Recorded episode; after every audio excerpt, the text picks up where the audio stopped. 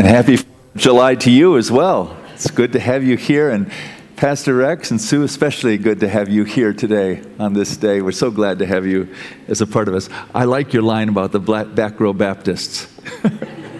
I don't know, something about us. No one wants us to sit close to the pastor. I don't know what the deal is, but uh, you fit the name here today.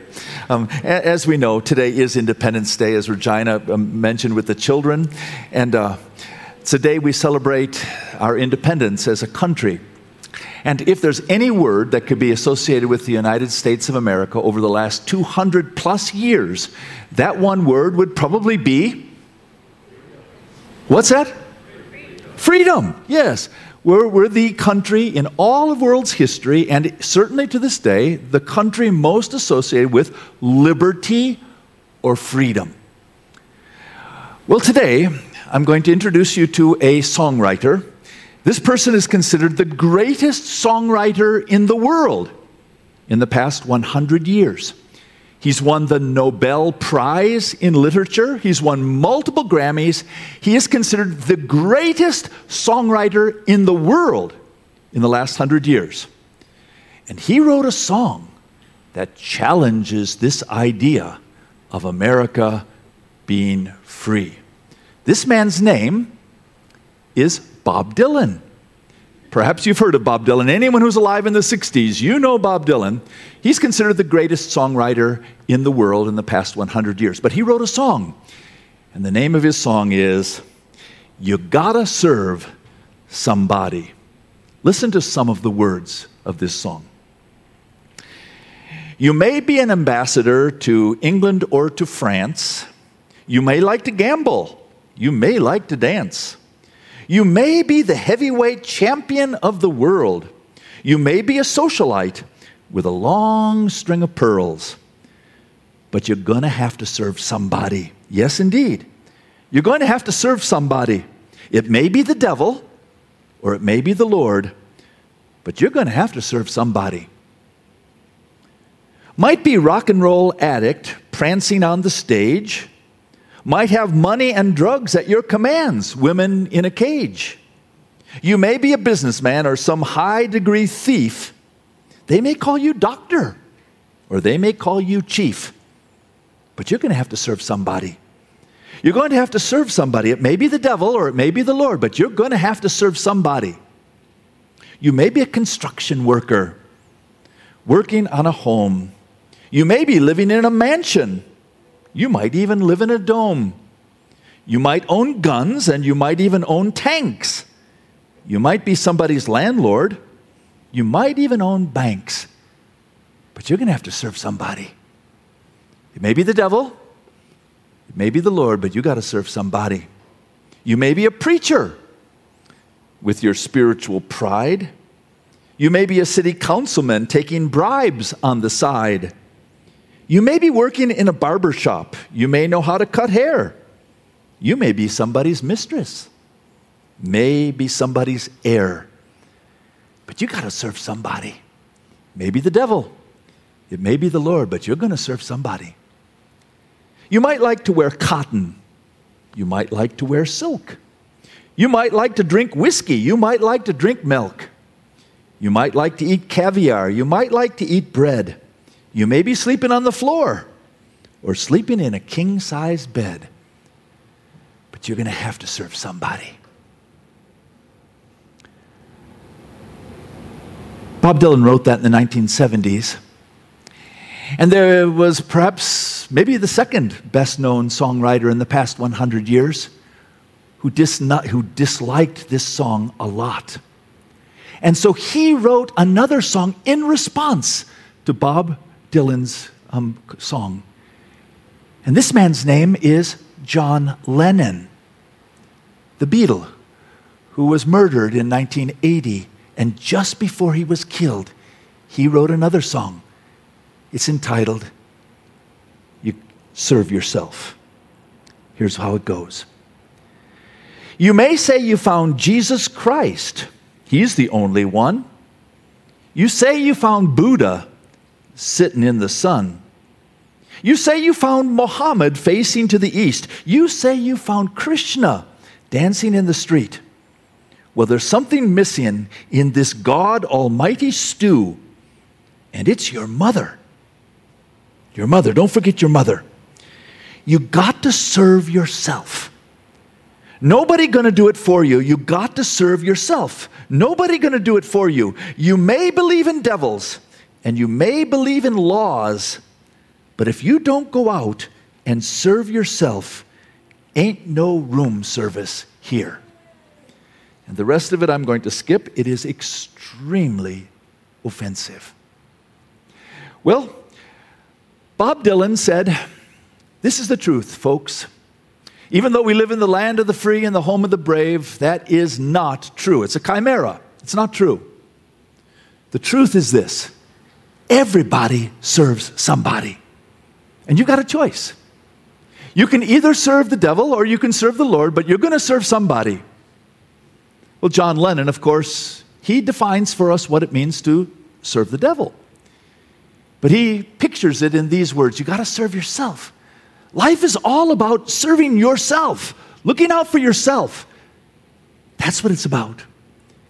And our text of Scripture today, on this Independence Day, it just happened to fall on the right spot in Romans chapter 6, is all about who you gonna serve. Because as this great theologian Bob Dylan said, and he's absolutely right, you gotta serve somebody. You can either serve the devil or you can serve the Lord but you're to serve somebody. So if you have a Bible, please look with me at Romans chapter 6. Romans, we've been going through here for the last number of weeks here at First Baptist Church. And Romans is an incredibly logical book of the Bible put together by the Apostle Paul, the great writer of the New Testament, many of the books, who writes to the center of the empire, the city of Rome the only city in the world of a million people at the time. In fact, the only city in the world that has a million people for many, many hundreds and hundreds and hundreds and hundreds of years. It is the center of the world by far. And so he writes his most important letter, what many people consider the greatest piece of literature ever written. He writes it to the heart of the empire. And in it, he tries to explain what Christianity is all about. And he puts it under the words, if he put a phrase over it, Christianity is all about the righteousness of God. And that contradicts what most people think. Most people think religion is about our righteousness. That is not Christianity. That is the opposite of Christianity. Christianity is not about our righteousness, it's about God's righteousness and how God is going to try to take his righteousness and make that real in our lives. That's a big task.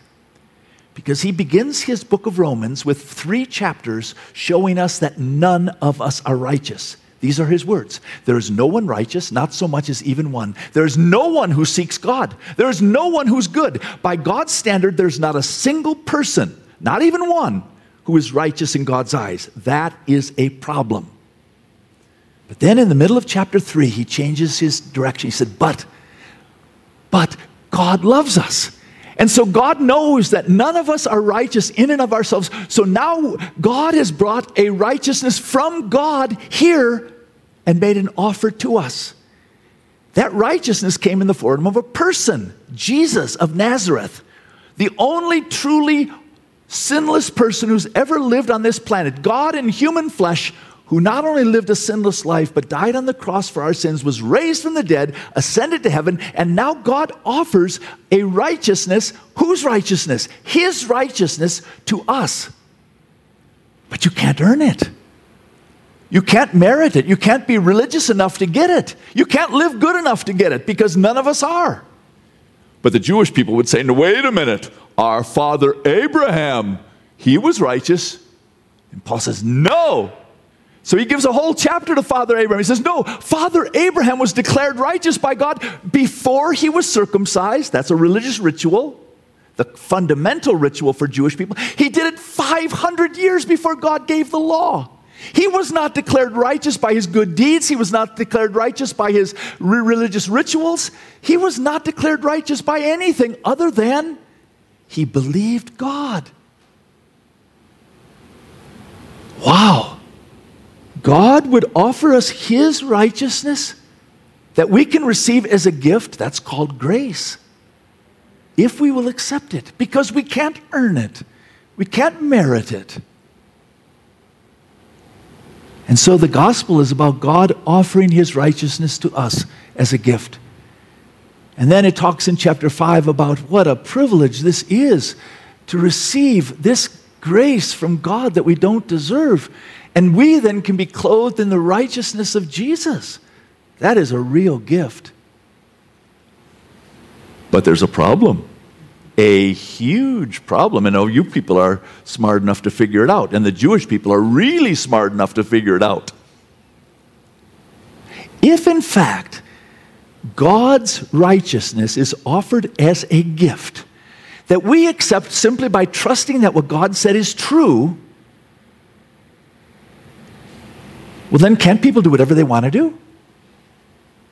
Can't people then say, hey, I'll take your righteousness and I'm going to live like the devil? Isn't that a good deal? We get, we get heaven and we get to live like hell. This is great. And of course, Paul says, No, no, no. And so now in chapters 6, 7, and 8, he's going to address the subject that we call sanctification. In other words, in, in American terms, personal improvement. How do we grow as Christians? And so the first question he has to answer is can we not then live however we please and just take God's grace for free and live how we please? He says, Oh no. Don't you know?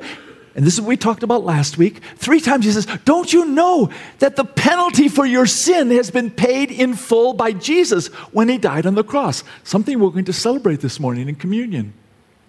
And don't you know that when Jesus died on the cross and gave you the Holy Spirit, that the power of sin was broken in your life? Not that we don't sin, but you don't have to sin. And the wage of, de- of, of sin, which is death, has been paid for you. Don't you know that? If you want to grow as a Christian, you got to know that, but then it's not enough just to know it. You have to count it as true in your life, and then you have to live in light of what you know to be true in your head and in your heart. But now we come to our passage today. The Apostle Paul now is going to use the metaphor of a slave or a servant. And by the way, slavery in the first century is not like slavery in our country. It was never racial in the first century. It was usually captives and uh, prisoners of war or people who had heavy debts they couldn't pay. That was the basis of slavery back then. So he's now going to use the concept of slavery and tell us that all of us are slaves. You do not have a choice of whether or not you're a slave. You only have a choice of who you will serve. Back to Bob Dylan. You gotta serve somebody. Here's what he says. This is verse 15.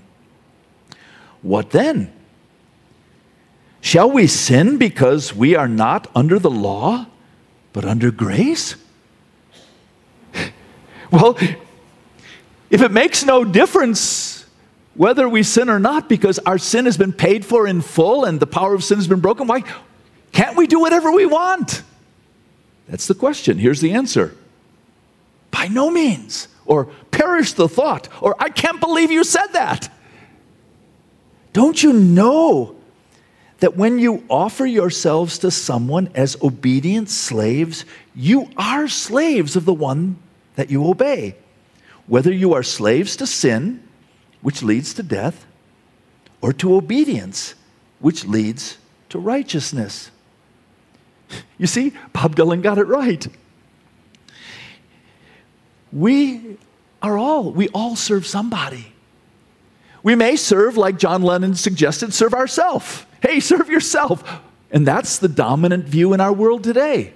Serve yourself. Live for yourself. You only got 70 or 80 years, or in some cases, 90s, but live it for yourself. There is no eternity, there's nothing beyond this. Serve yourself.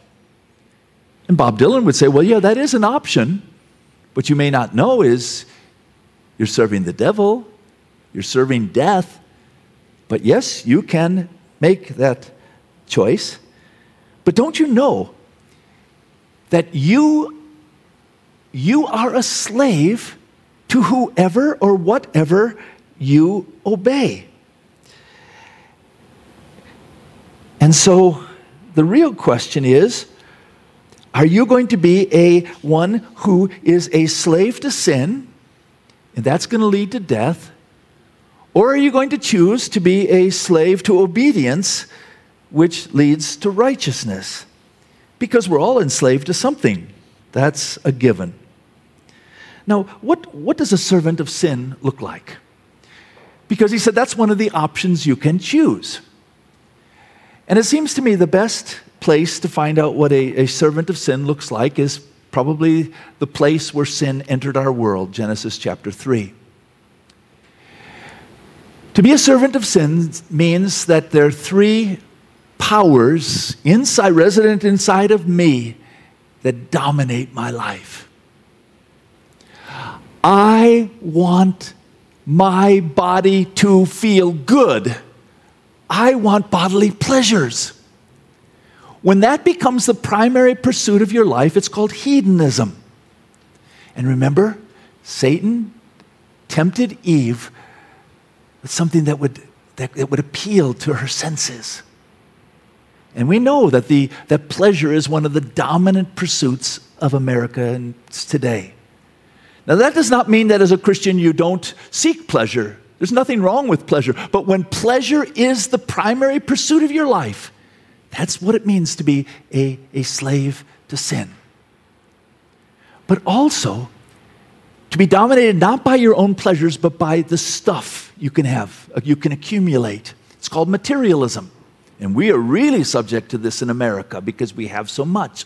The dominant pursuit of your life is, is to get what you can and can what you get. Get as much as you can for yourself because the purpose of life is stuff, it's things. Not people, not God, but it's the things. And of course, we're in a, a, a mad search in this country for things. And the third one is ego or the pride of life. It's about me. I want to assert myself. It's about my dignity, my identity. It's about me. Those are the three pursuits hedonism, pleasure, materialism, things, and ego, my own pride. If you're, the dominant direction of your life is toward those three things, whether you know it or not, you are a servant of sin. Now, when you are confronted with the fact of what I just said, a more telling symptom of you being a servant of sin is how you respond to what I just said. Because remember, Adam and Eve were confronted by God with their sin. They pursued pleasure, their own pleasure. They pursued, they wanted to be like God, their pride, and they pursued things. And what did they do when God confronted their sin? The first thing they did is they covered up. And that's what we do with our sin. We cover up our sin. Why? Because we feel guilty. And then when God confronted them, they tried to hide from God. That's a really dumb thing to do. You can't pull it off. Why? Because they were afraid. And then, worst of all, they blame shifted, which our country is like the ultimate example of blame shifting. Probably the most telling characteristic of being a servant of sin is you do not take personal responsibility for your own sin. My mom, my dad, my culture, my poverty. It's somebody outside of me responsible for my sin. And so when Adam um, is confronted by his sin, Adam, what have you done? He said, um, God, God, um, the woman that you gave me, you're responsible for my sin, God, because if you hadn't given me this woman, I would never have done this. I mean, that is so stupid, it's unbelievable. But we're just as evil, we're just as bad or worse. You refuse to take responsibility for your own sin. You shift it off to others. That's what it's like to be a servant of sin. The dominating passions of your life are pleasure and materialism and pride And your response to sin is you cover it up, you hide from God, and you blame shift responsibility. That's what it looks like. And that's one of the choices we have. That's called, in the words of John Lennon, serve yourself. That's what it looks like. And frankly, it's not all that pretty. But there's another option. Because now, in verse 17, we have another option. These are called servants of righteousness. Here's what it says But, one of my favorite words in the whole Bible, but, thanks be to God that though you used to be slaves to sin, you have come to obey from your heart the pattern of teaching that has now claimed your allegiance. You've been set free from sin and have become slaves to righteousness. There was the way that we were, but now there's a way out. And that way out has been provided by God through the Lord Jesus Christ. And it, there's a process there. Did you see the process? First of all, it begins with being exposed to the truth, to the word of God's word of truth. And then that truth, you don't just hear it in your brain, you allow it to mold your life. And then you wholeheartedly embrace it. That's called trust or faith. And then you obey what God has said. We have a song that says something like that. It's called Trust and Obey. For there's no other way to be happy in Jesus than to trust and obey. And so, here we have a, a, a, a little portrait of what uh, a person who's a slave to righteousness looks like. Their mind is gripped by God's truth, their heart is gripped by God's grace and gratitude to God, and their will obeys the living God. Interestingly, David, as you know, is one of the greatest characters in the Bible. We have more about David in the Bible than anyone else except for Jesus. So if the Bible is a book and it lists the main characters, the number one character in the Bible is a duh. That's Jesus. Number two is David. Now, David was a bit of a scoundrel. Not a bit. He was a big time scoundrel. He did lots of bad things, lots of them. But he was beloved by God the only person in the Bible called the man after God's own heart. And he sinned grievously, as you know. He committed first degree horrible murder. He committed adultery. He covered it up. He, he was involved in, in, in the death of many people, died because of David's sin, many. But when he was confronted with his sin, he did the right thing.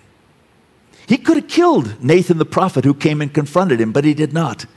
And then he wrote two Psalms, Psalm 32 and Psalm 51, in which he confesses his sin. They're beautiful.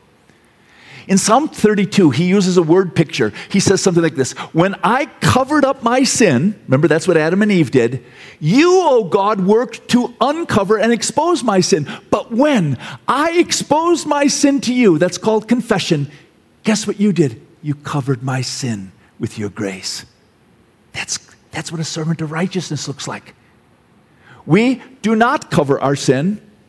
We uncover our sin to God, and then we experience God covering our sin with the death and burial and resurrection of Jesus. And when we are confronted by our sin, and this is Psalm 51, we don't do what Adam and Eve did cover up, hide from God, and blame shift do the exact opposite. We refuse to cover up our sin to God, we expose it to Him. We don't hide to Him, we run to Him because that's the only place we can find uh, un, un, unconditional love and forgiveness.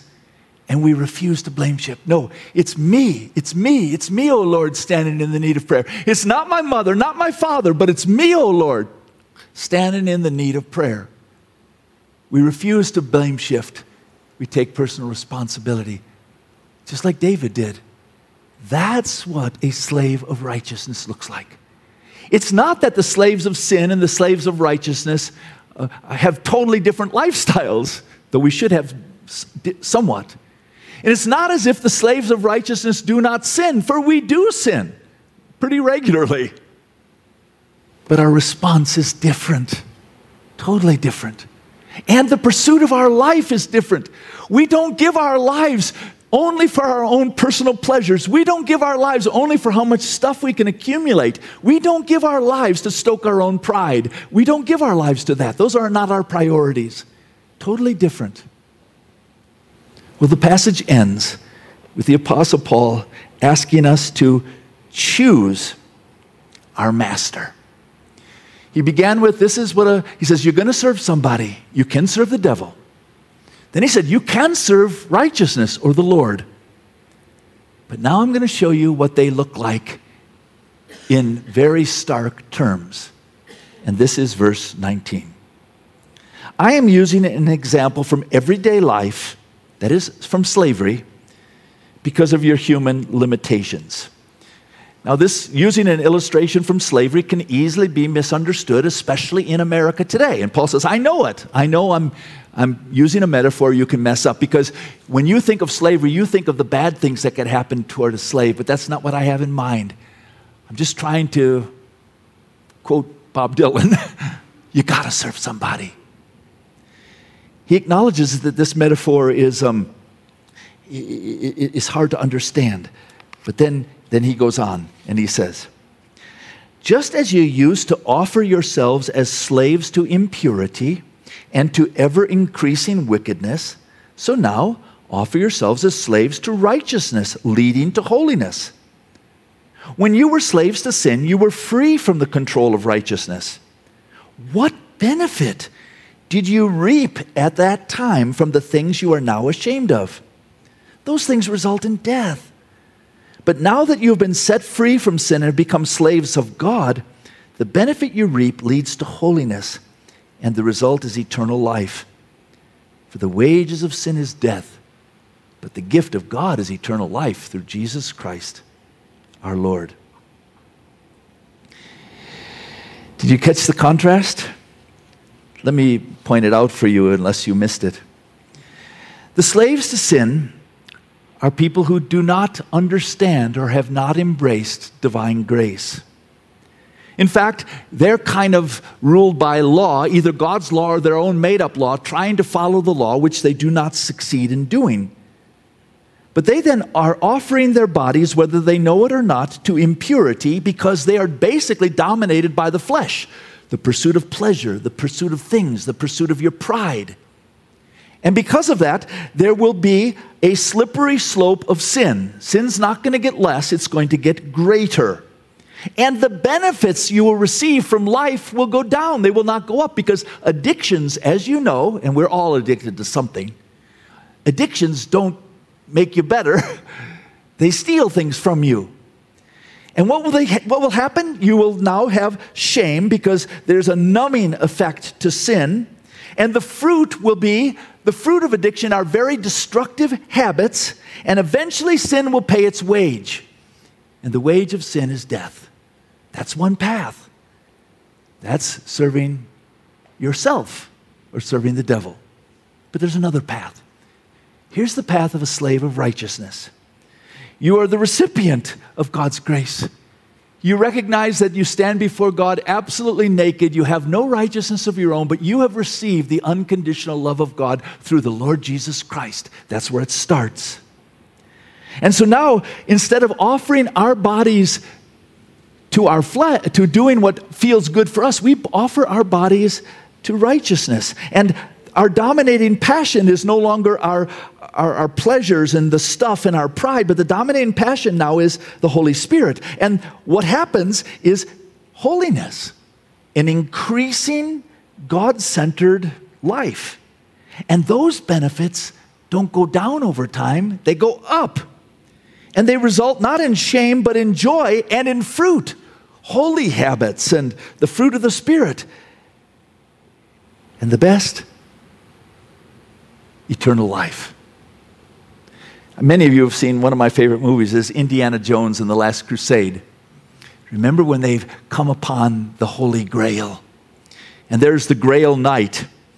And he says to Walter Donovan, who's ready to pick one of those cups, put it in some water and drink from it.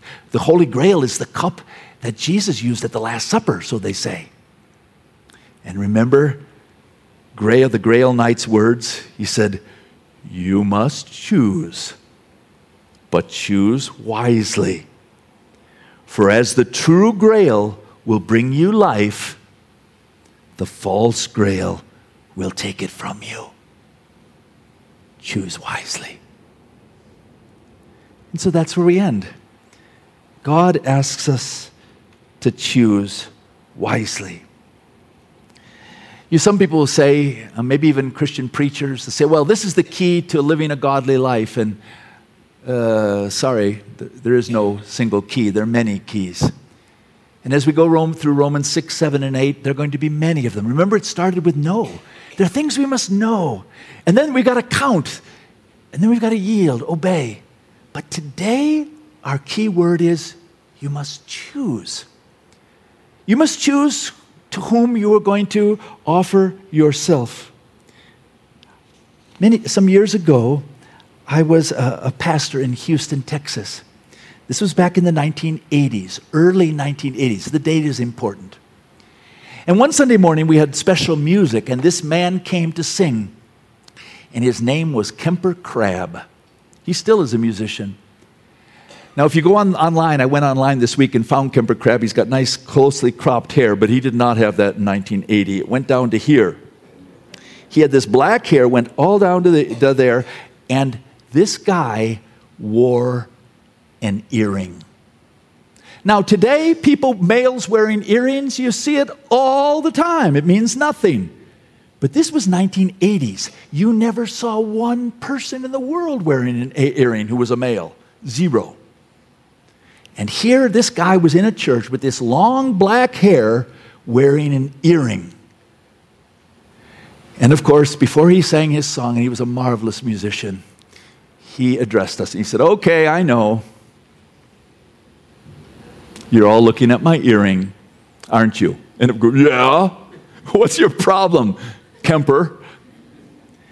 And this is what he said. He took out his Bible, and this is what he read from Exodus chapter 21.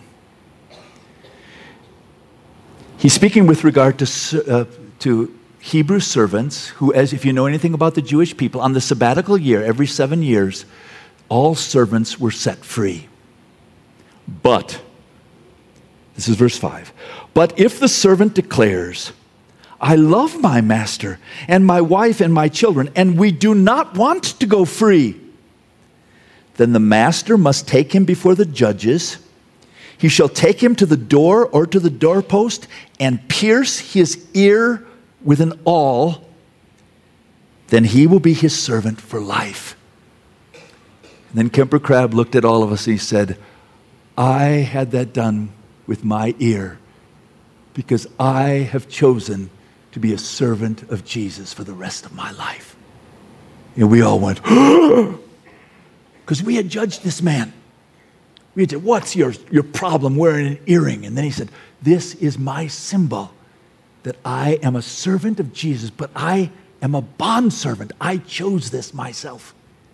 And he used that as his entree to tell people about his relationship with Jesus Christ. It was powerful. And by the way, if in fact you become a servant of sin, you will likely develop some very destructive addictions that will hurt you terribly. But there's another option. If in fact we choose to be servants of righteousness, there are holy habits that can develop in our lives which can be very good. There was a, a, a woman, her name was Portia Nelson, and she wrote her whole uh, autobiography in six, five chapters. This is called her autobiography in five chapters. Chapter one I walk down the street. There's a deep hole in the sidewalk. I fall in. I am lost. I am helpless. It isn't my fault. It takes forever to find a way out. Chapter 2. I walk down the same street and there's a deep hole in the sidewalk. I pretend I don't see it and I fall in again. I can't believe I'm in the same place, but it isn't my fault. It still takes a long time to get out. Chapter 3. I walk down the same street. There's a deep hole in the sidewalk. I see it is there. I still fall in. It's a habit. My eyes are open. I know where I am. It is my fault. And I get out immediately. Chapter 4. I walk down the same street. There's a deep hole in the sidewalk. I walk around it. Chapter 5. I walk down another street. That is part of what it means to be slaves of righteousness. But I'll end with this little story. A little girl was trying to explain to her little sister that she'd asked the Lord Jesus into her heart. But the sister didn't understand. So the older girl said, Why? It was like this. Before, when the devil came knocking on my heart's door, I opened it and he burst in. Big, nasty devil. And her little sister asked, Oh no, what do you do now? The older girl replied, Well, now that I'm big, the old devil knocks on my heart's door, and I say to the Lord Jesus who lives in my heart, You get it. That's a servant of righteousness. The big bad devil still knocks on the door, but we have someone else answering the door and helping us. And who is that someone?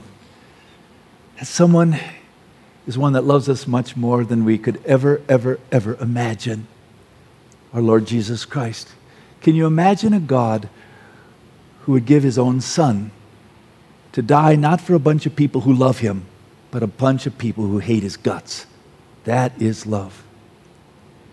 Someone has said this, and it's especially pro- appropriate for Independence Day Salvation is free, but it's not cheap.